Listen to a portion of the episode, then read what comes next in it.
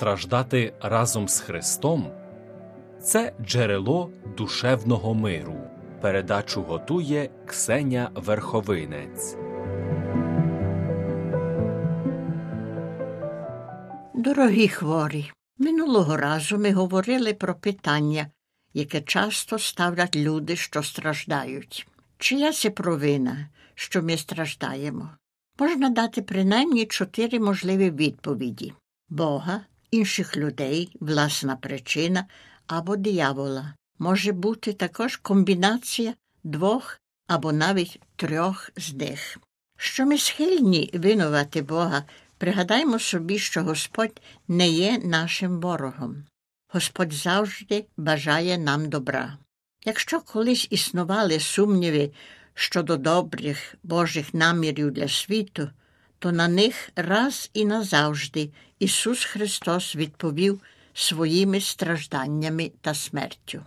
Ісусі ми маємо Бога, який іде до найбільш можливих вимірів, щоб тим показати любов, турботу та милосердя до людей. Господь радше буде страждати з нами, ніж карати нас за наші гріхи. Якщо інші спричинили нам страждання, то утішаючи знати, що Господь подбає про них. У гніві та болю дехто навіть проклинає їх, надіючись, що Бог зішле на них якусь страшну кару. Але навіть тоді, коли люди це висловлюють, з полегшенням думаємо, що Господь вислухає нас зі зрозумінням, що Бог буде судити це справедливо. Мені належить помста, я відплачу, говорить Господь. Так читаємо в посланні святого Павла до римлян.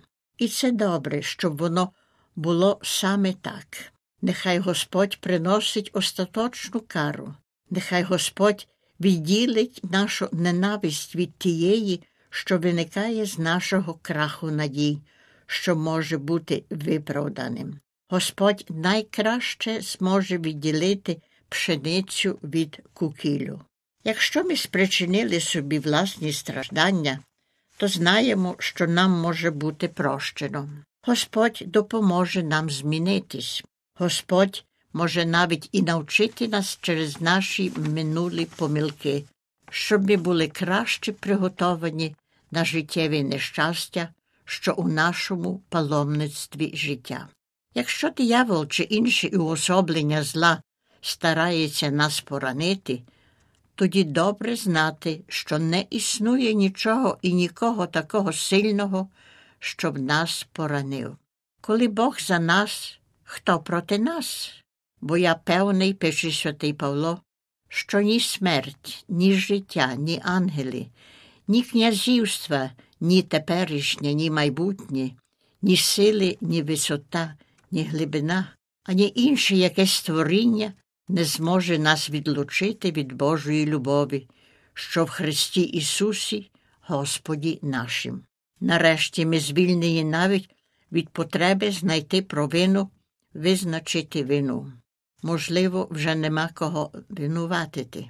Після того, як ми розглянули всі можливості, може, прийдемо до висновку, що жодна з них не вияснює наших страждань.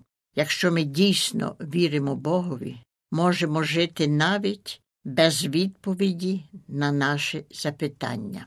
Хто винен у моїх стражданнях? Ми можемо навіть відмовитись від цього питання і жити, знаючи, що Господь обіцяв бути з нами і піклуватись усім, навіть тим, що ми ще не розуміємо. Всі наші запитання поступово зникають у належній надії та відчутті Божої присутності у нашому житті.